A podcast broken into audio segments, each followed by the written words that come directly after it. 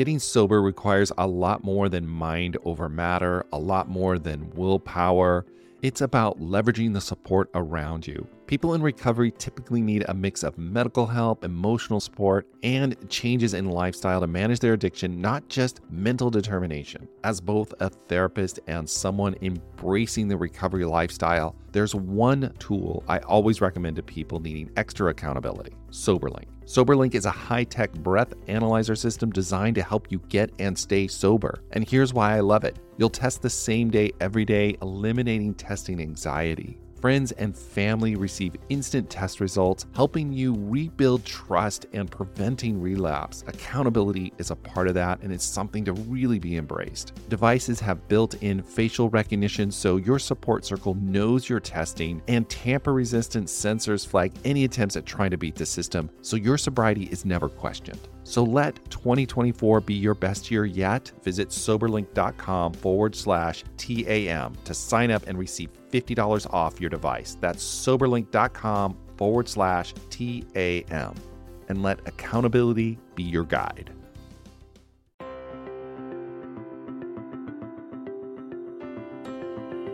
Hello, everyone. Welcome to the Addicted Mind podcast. My name is Duane Osterlind, and I'm your host, and we are on to episode 121.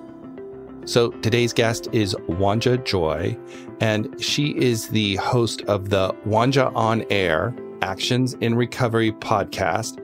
And she shares her story of struggling with alcohol and how she used it to cover up eventually overcoming her own shame, guilt, perfectionism to reach out for help and change her life and then bring that change to others.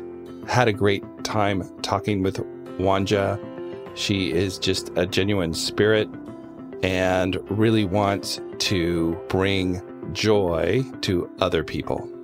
All right. Before we start, if you're enjoying the podcast, think about sharing it with a friend or go write a review. I'd really appreciate that.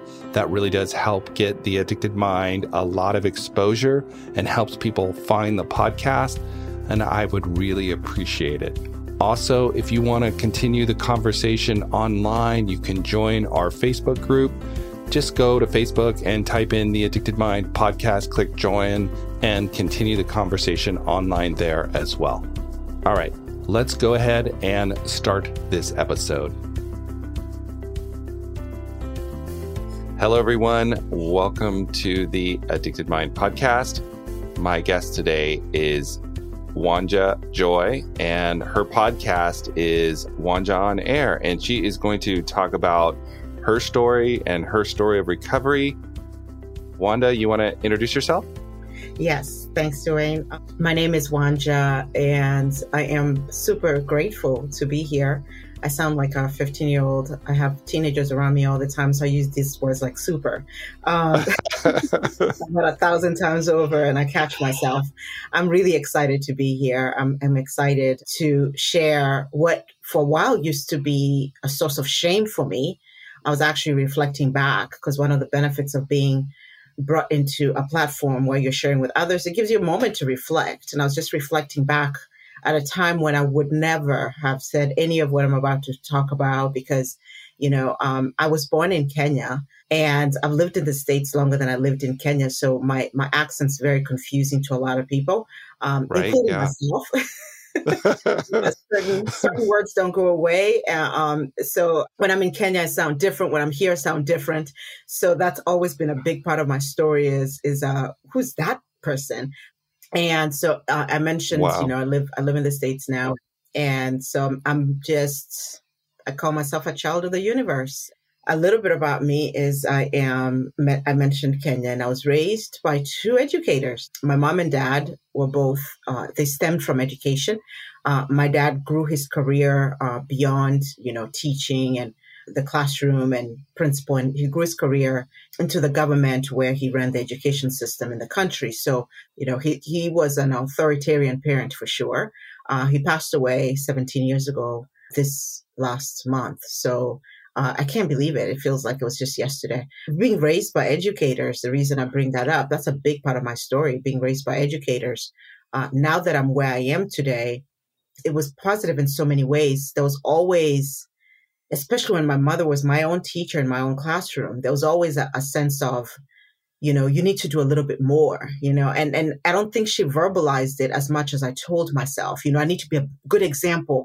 You know, my mom is, is a teacher, you know, and, and I'm her daughter and, um, and, and we were not given an option to do things like reading, you know, it was not an option to have good grades, you know, it was not, those things were not optional. So when I ended up, you know, in my height of my disease, I realized that I was actually brewing perfectionism from a very young age.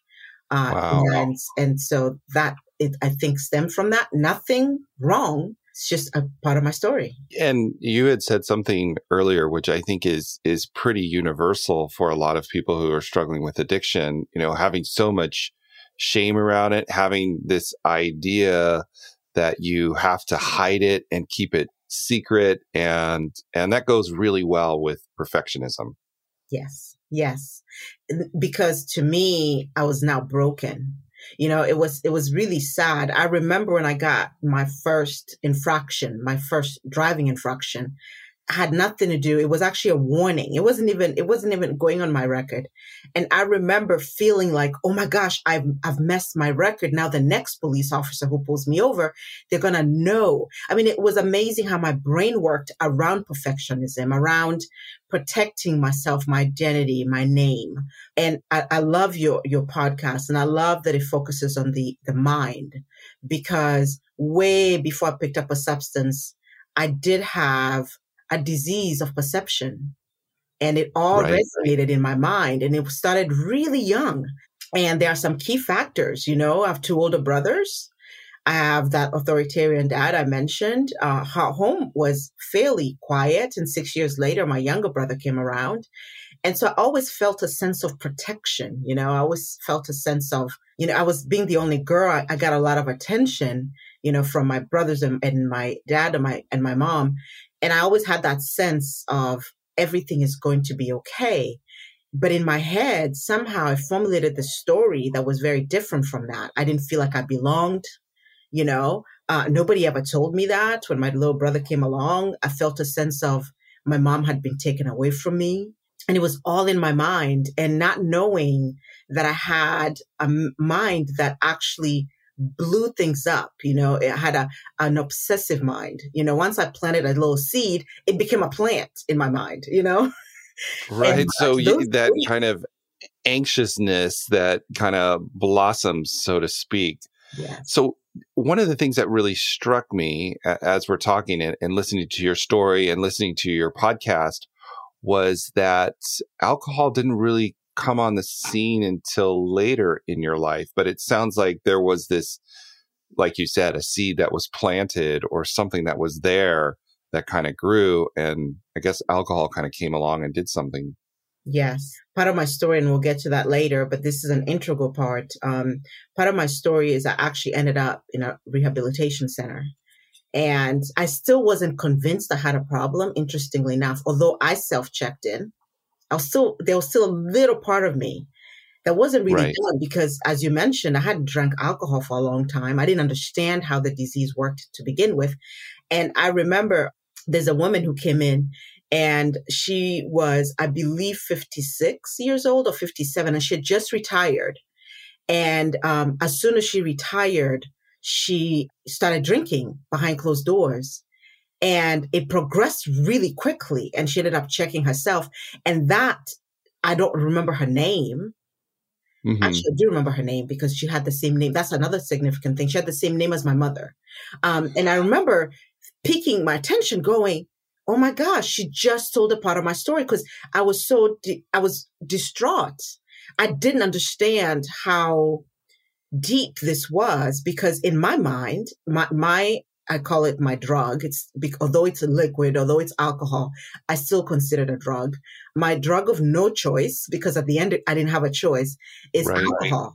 And in my mind, when when growing up and everything else in between, I just thought alcohol is a liquid and you could have it or leave it. But at some point, for me, I was obsessive about it. And I knew that wasn't normal. So my choice was at the time with this mind, with this mind of mine that plants a seed and blows it up was I'm just going to hide it. I'm not going wow. to that side of me to anybody. So you kept this all secret as it kind of grew. How did you start to realize like maybe this is an issue or it's bigger than than what I think it is? Oh my gosh, uh, where do I start with that? Uh, little inklings, like about six years before I ended up in recovery. I remember I was driving home. I had a, a, a really, you know, good career and I would leave work at a certain time. I was also workaholic. and I would leave work at a certain time feeling like, oh, I just need something. But at that time, although we had alcohol in our home, you know, I, I was married at the time and my, my husband didn't know this is what was going on. So I convinced myself that I just need to drop, pick something up on my way home. And remember, we have alcohol at home. Like it's, it's, there's nothing abnormal, unusual about getting home and grabbing a glass of wine. But I knew in the back of my mind, I knew a glass wouldn't be enough. And I would grab that glass, absolutely, but I wanted something behind the scenes because I knew I wanted more. At the wow, time, I wow. needed more, but I knew I wanted more than I was willing to show. I remember that's the first, uh, as I drove to get that, knowing I have it at home, you know, knowing that nobody's telling me not to do this. I just, something in my gut said, I don't think this is normal. I don't think people do this, but I did it anyway.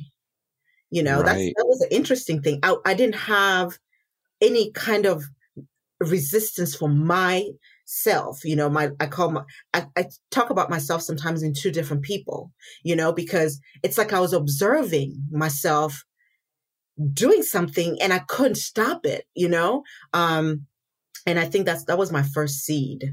Uh, it was not the only time it happened, but th- that's when I remember paying close attention to it. So you started to really notice this, like, kind of like, I know something's not right here. This is a little bit more than normal. And then it kept just escalating and getting worse.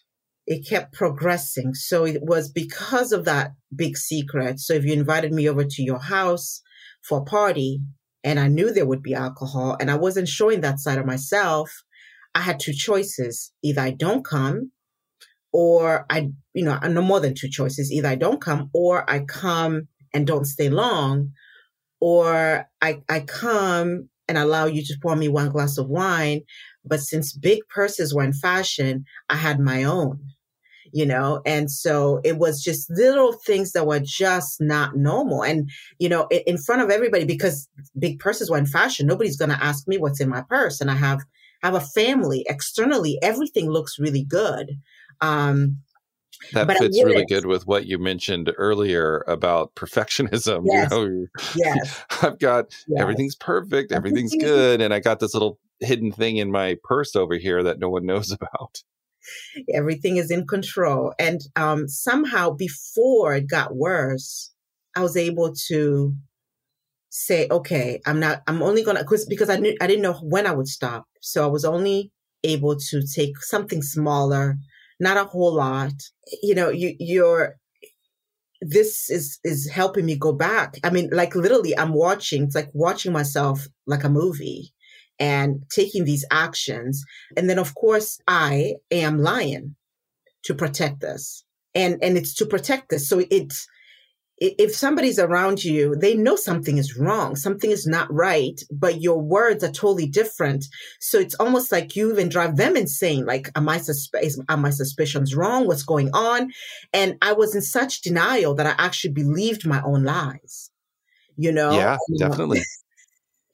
yeah, it, it's it's crazy how uh, as human beings we can be so creative with that very creative with that. And um and I do consider myself an addict. So I know that's one big part of of uh, being an addict is dishonesty. Um especially surrounding the substance, protecting yourself from anybody keeping that substance, whatever it is, away from you.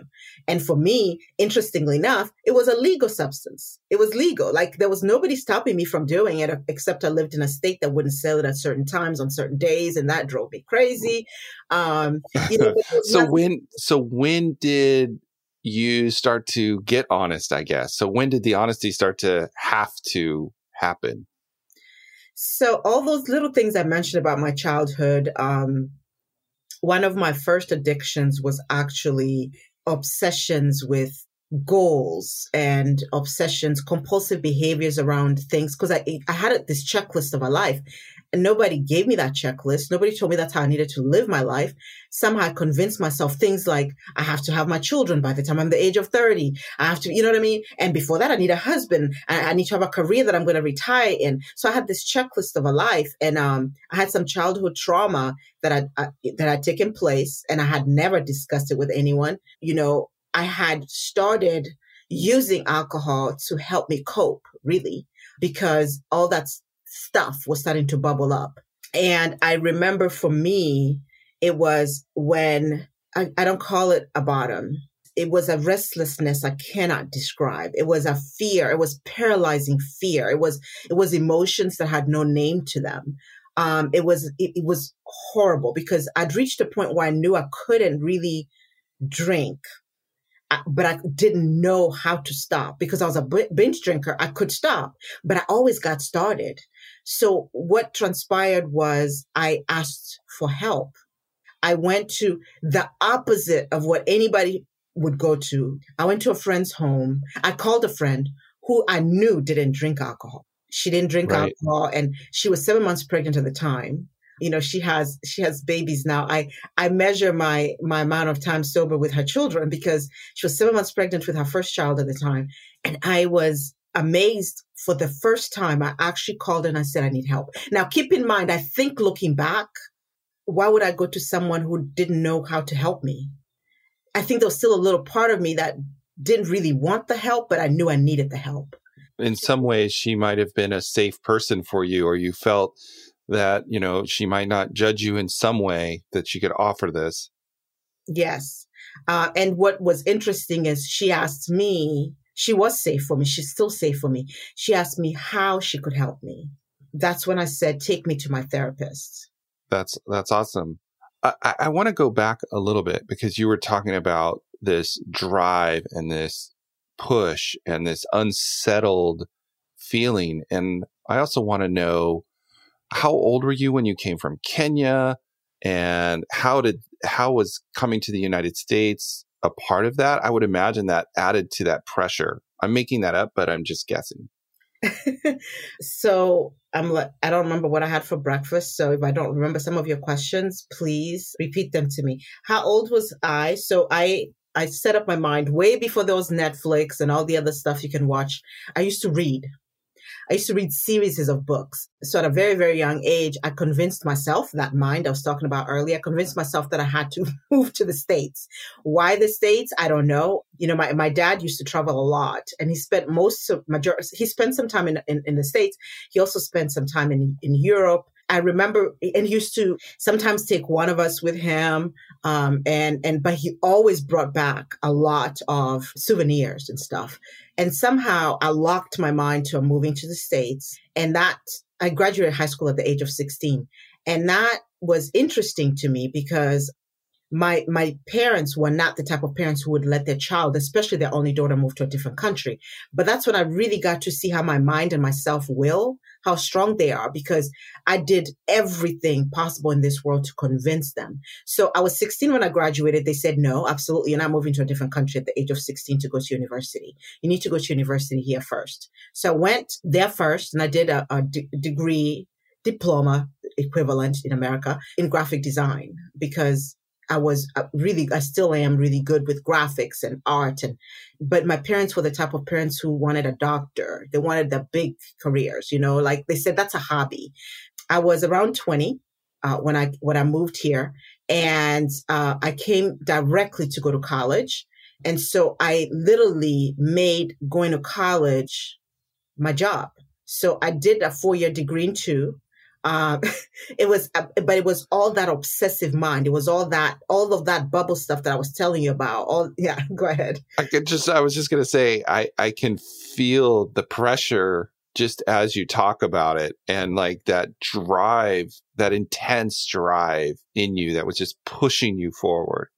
Yes. But without thinking about maybe some other stuff that was going on. Yes. And um and what was interesting is at the time I just thought that's what everybody does. I just thought that like what's what's you go to college to go to college. I didn't have fun in college. You know what I mean? Like I remember a friend of mine I met and um and she said to me, you know, let's go do this, let's go do that. And I said, no, no, no, I gotta I gotta study. She literally took my books, put them in her car, and and she goes so now you have nothing to study let's go you know and and so if you if you force because i love things like dancing i love to dance and i wouldn't even need a drink when i was dancing uh, but somehow i had this mind that was made up that i needed to do certain things at certain times and i felt like i was being delayed because now i'm i'm setting my degree later than I wanted to, and so I have to I have to catch up. So no, I can't take uh, 16 credits. I have to take 22. I mean, it was insane. Now that I look back, that's my story though. And that's the that's the story that i get to honor and see and almost watch myself like wow child. You know, wow no wonder you finally picked up alcohol. You know i get to laugh at her now because i have to separate that you know that individual uh, from from the person that i am today.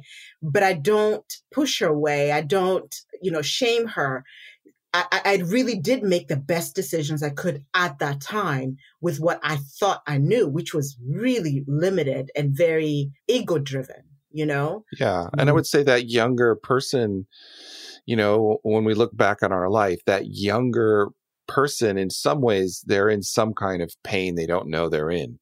Yes. I, I don't know if that makes sense. It, it is. And, and interestingly enough, so being from Kenya, running as part of, you know, the culture, and so the way I describe myself best is is I'm literally and figuratively a runner.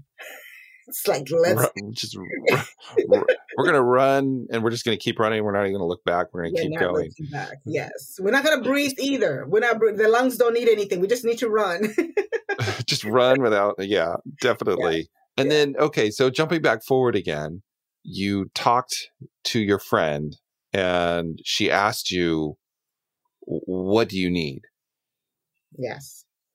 And I said, the only thing I could think of is um, I've, I've spent most of my, my life in therapy. You know, um, when I went through the childhood trauma, I ended up in, I had a selective mutation. You know, I, I actually chose not to speak, which is interesting. You know, I talk a lot about my voice because it's interesting how my voice was aware of the way I controlled. You know, like I, I I used silent treatment when I didn't know how to express myself.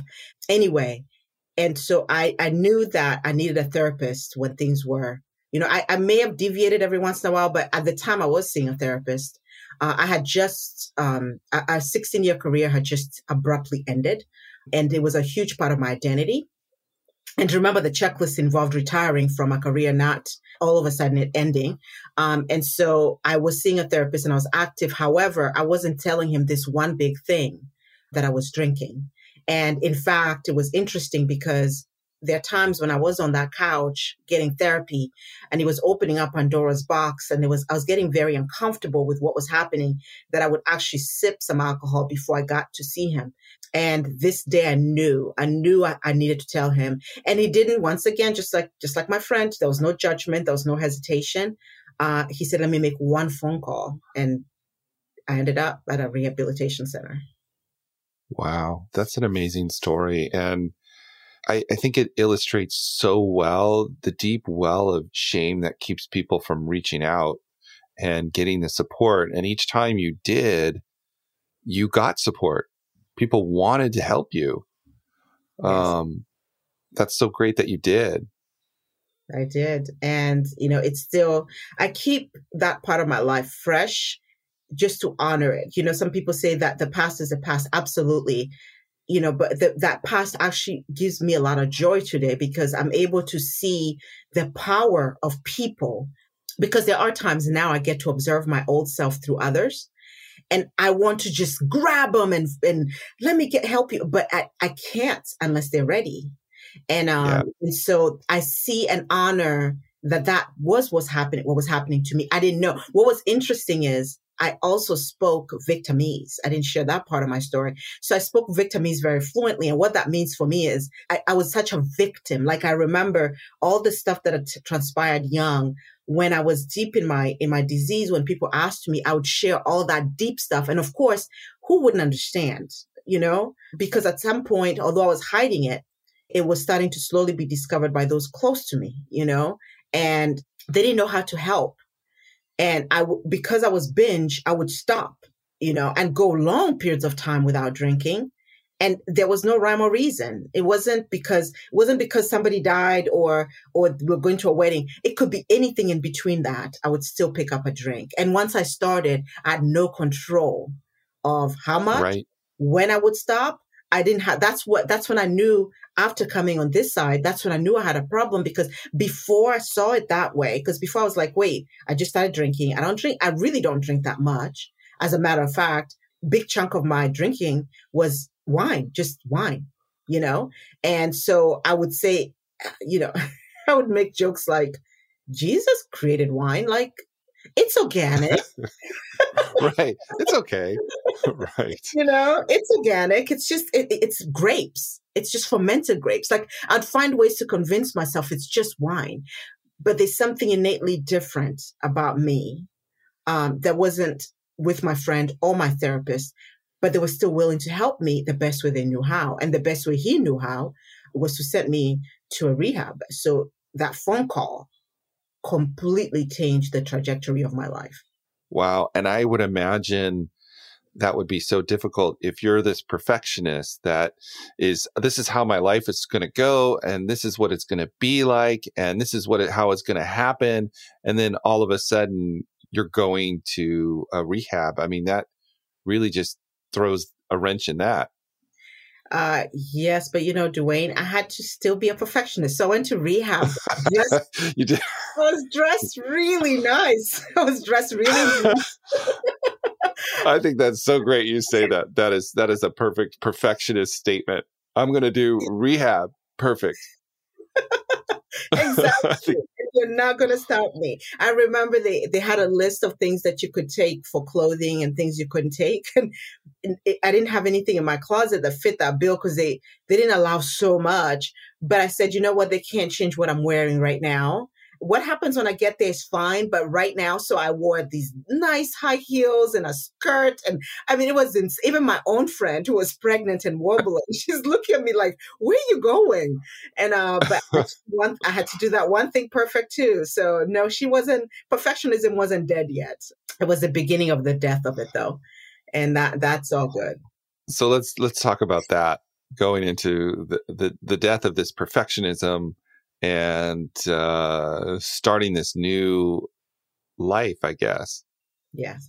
So for me, it's really just it's been i mean it's really corny to say but it's been like like a new life like a new like a rebuild like a reinvention a reformation whatever word you want to use so the there are times i have to look in the mirror and go who are you what happened uh, and the way that just started for me initially was uh, saying yes to abstaining. And the way it looks like for me is is not because the day's too long. Initially, was just abstaining in that moment, like because I, I started realizing the things that I didn't have a thing that drove me to drink. It was uh, extreme things. Like sometimes it was the weather. Sometimes it was because my, you know, my, the people who I loved looked at me the wrong way or, you know, my kids uh, didn't eat the breakfast that I made. I mean, I made excuses to, to drink. So it started with abstaining and I, I started learning some tools in rehab that could help me stay away from picking up in the moment because I didn't know this, but it was, um, although I hadn't done it for too long in terms of years, it had become such a way for me that that was a reflex. It was instant. It was gratifying. So it was just the way I went. And, and because I was a hider, I always had it hidden somewhere and I would reach it. It was always somewhere at arm's length. And so it was easy. It was gratifying. It was quick. And all of a sudden, I'm being asked to identify feelings and I'm being asked to, to share in rehab what are you feeling? nobody had really ever asked me how I was feeling. You know, I, I, I mean, that's not part of how I grew up. You know, my parents right. were very good about sh- making, you know, you knew, you knew you were loved, but they were not the ones who hugged you every five minutes or constantly told you I love you. So I, I had this, this, um, hole of feelings are not that important. You know, it's, I can just dismiss them. When I found alcohol, I was able to express them, but sometimes they were on the other extreme of expressing them while I'm slurring my words too, and you couldn't understand me. So that journey of, of the perfectionism dying was really started unfolding with just that one decision for that moment, I'm not going to drink. And instead of me drinking, I'm going to share where I am and I'm going to ask for help as needed. Wow. That's a, that's a huge shift. It was huge. It was huge and it was sudden because I, now that, you know, I have a few 24 hours behind me, I've come to learn that my mind always lived in the future. That's why I had this big expectations of myself in my life. And I would transfer those to those around me as well.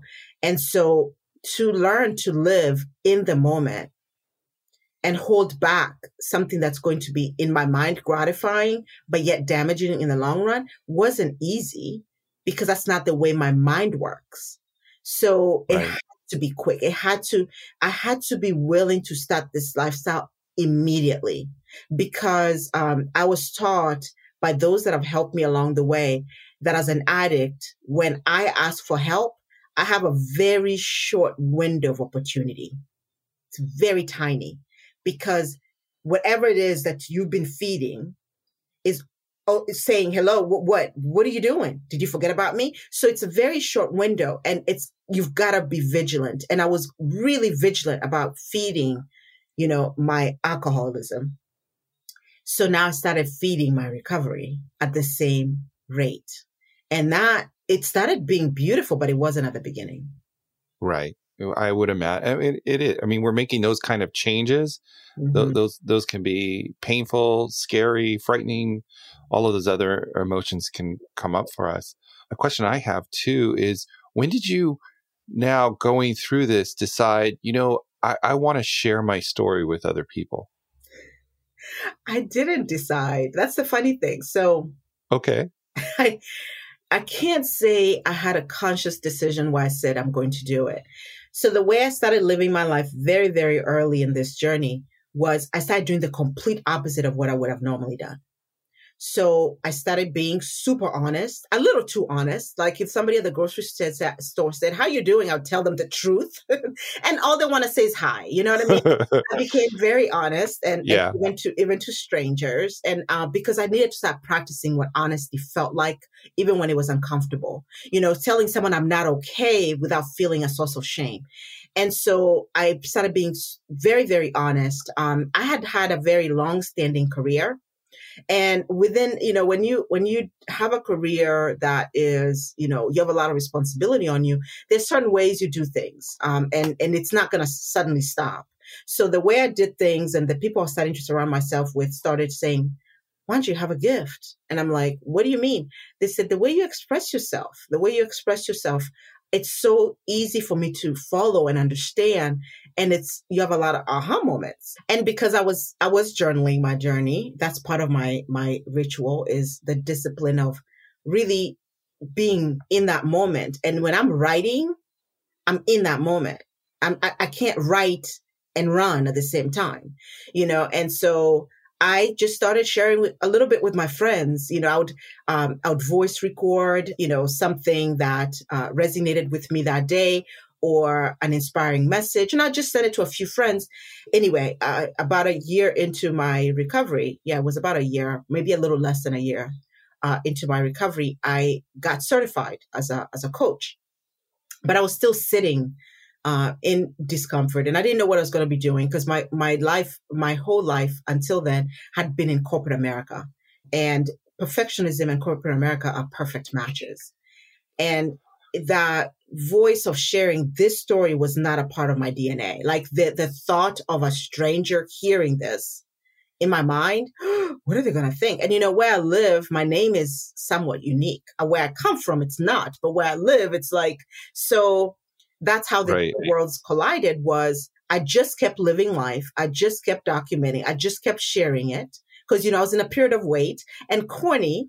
I'm going to say the next thing is very corny, but I was told when I'm in a season of wait, do what waiters do and serve. So I was serving at a very high level. Um, I was serving very, very freely. And in that, um, I, I got certified as a coach. And I believe that if you're going to uh, master a craft, you also need help. So I hired a coach.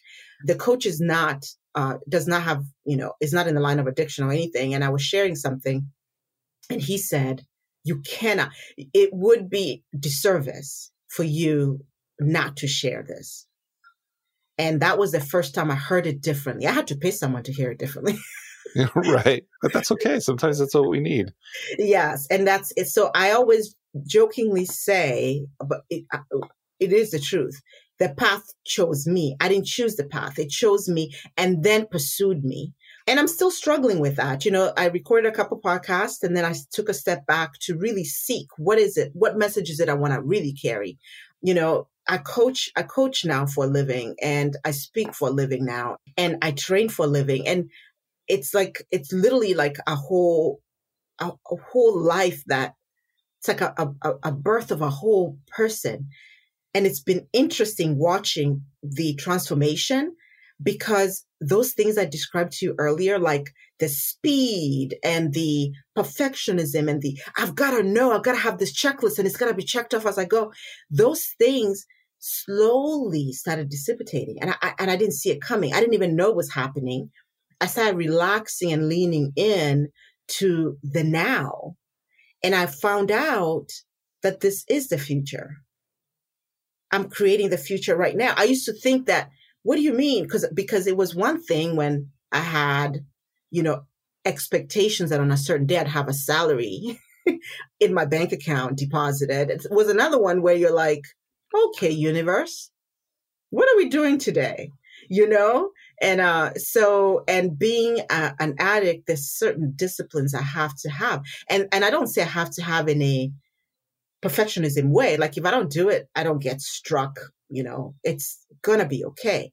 What happens with me, not even to me, what happens with me when I don't do those things for a certain amount of time is what I don't want to have to experience anymore. It's just that uneasiness, that discomfort. It's, it's unnecessary for me today. So there's certain disciplines that I like. I've actually started to enjoy them. There's certain routines and yeah, I, it's, it's been, it's been a journey. So a long answer to your question is it chose me. It chose you. I, I'm so glad it did. And I, I'm really glad you're sharing your story because I, I think your experience is is a human experience. And so many times I think so many of us can get lost that we we don't realize we're we're like everybody else you know?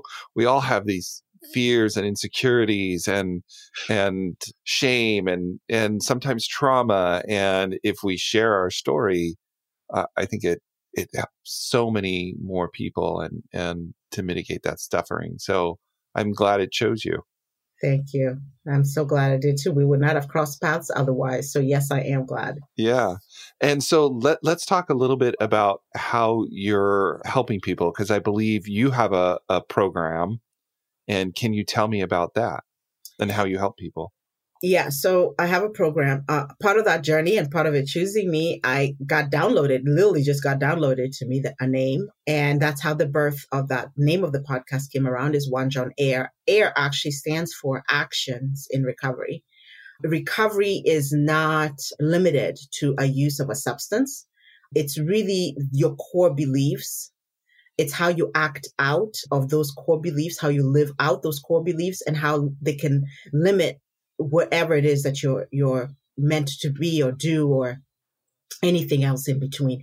And it starts off you know like uh, i'm finding there has been uh, without me seeking it there's been a lot of attraction um, working with families you know because this is the dynamic of uh, individuals who have experienced either trauma and it's led them knowingly or unknowingly to compulsive behavior or it's led them to addiction and um, and especially after this global pandemic happened, and you know, you you thought you had a little bit of control, you know, just a tiny little bit. Like I can set my alarm and get up at a certain day. I can see my kids off to school, and then suddenly you they're not going to school they're they're staying with you all day you're supposed to be working and even even though you may not call yourself an addict everybody right now including myself is recovering from an expectation you know what i mean? So expectation absolutely. one. Um so what i like what i work on with with uh the individuals that i brought my in my path is is we work on foundations. We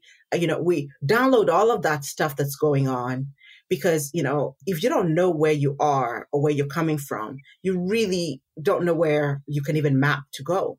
Uh, and i'm not saying we map and it's this is exactly what's going to happen. You know i'm saying that start there. Start where you are. What is your reality? And is it is your reality real? You know so one of the i have a six step uh, program and one of the steps is is you actually get to ask people around you you give them some questions and ask them so so answer these questions genuinely and you match them ab- about how you see yourself. Because a lot of times we don't see like like i told you i was helped to get here. You know th- there's some things that were limiting me my own beliefs were limiting me from being willing to even share my story. I had to hear someone else say wanja it would be a disservice. You know that's not ego that's not, you know, right. I have to distinguish those two. That is another human being who may be sent to send that message to you. And if you don't listen to it, just like that window of opportunity goes with addiction and recovery, it's the same with, with other facets of our life. Because I've had this, you, I, I, I used to say unique. It's not unique. I've had an opportunity to live in multiple cultures. I've had an opportunity to experience uh, life in so many different ways. You know, um, corporate work, work life balance, being a parent, you know, going through a divorce because I went through a divorce sober and stayed sober. And that was interesting. And, and, and eh, eh, my marriage ending was not part of that, that list that, that I lived. Right, right. So now right. I get to help people see, you know, even the wording you choose to use you know and, and i didn't even know i was doing it until someone started calling me out on it so i helped them just simplify their life with um, a foundations of where we're starting, map where they're going. And what I love is when I see that light bulb go off, you know, when I see right. that aha moment for them. And the best part about coaching is I don't get to give you the answers because the answers reside within you anyway. And so I don't know where it comes from. But even before, even during, and even after, strangers have always been very open to share with me and it's happened since I was a little child. My own children wonder, they're like, How long have you known that person who just walked up to you? I just met them the same time you did. So now I give them a platform and a space to feel like you can share whatever it is that you need to share. Okay, now what do we need to do to move forward? And what actions, intention do we need to take? It doesn't mean we have to be doing something. Sometimes it's we need to quiet that mind so you may be in therapy, you you might have this and this going on.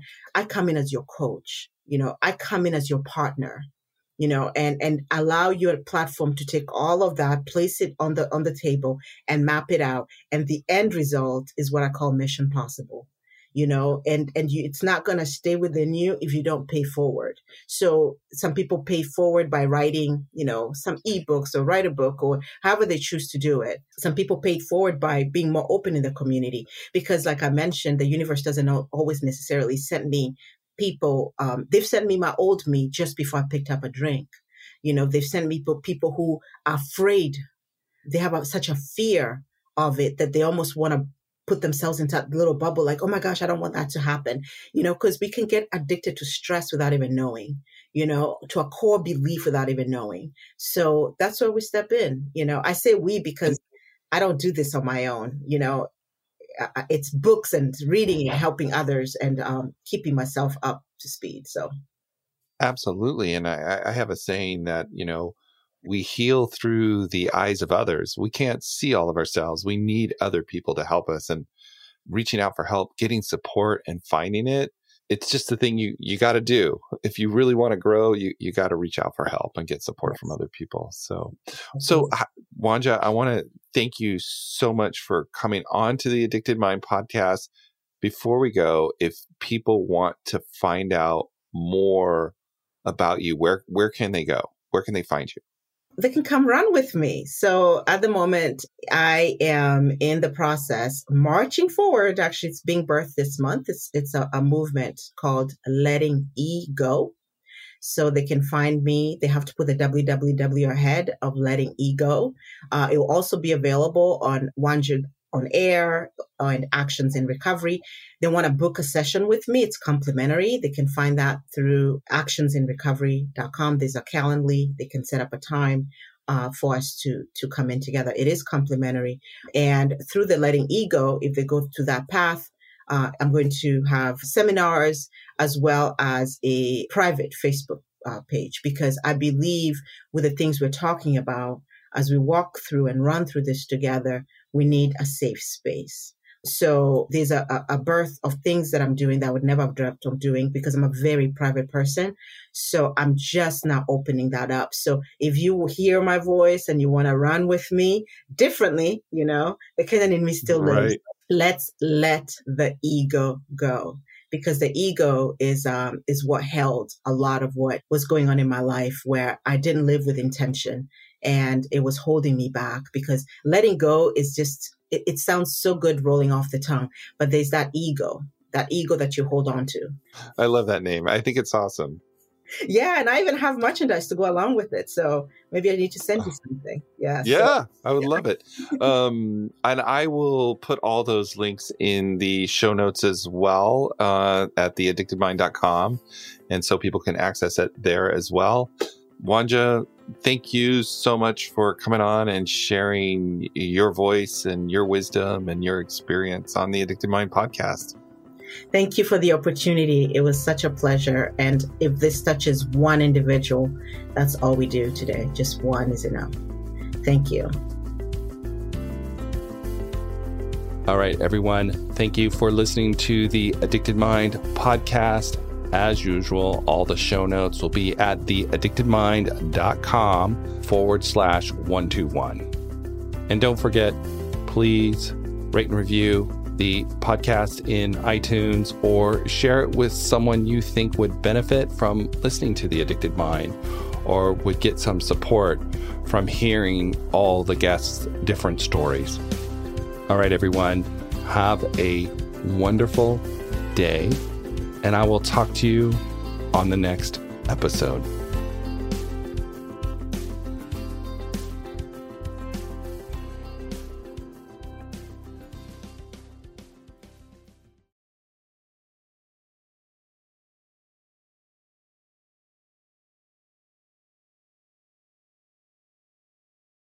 It's easy to blame ourselves for our struggles with alcohol. We see people around us being able to control their drinking without any consequences, yet no matter what we try, we can't seem to figure it out for ourselves. My name is Gillian Tietz, and I am the host of the Sober Powered podcast, where I use my biochemistry background to explain the latest research in addiction and help you understand both why you drink the way you do and how to develop the skills and mindset you need to find freedom from alcohol. I discuss topics like why we think about our drinking 24 7, why we have no off switch, and why we crave alcohol. If you're struggling with your drinking or you know someone who is, then I hope that you will check out the Sober Powered podcast. New episodes every Friday. See you there.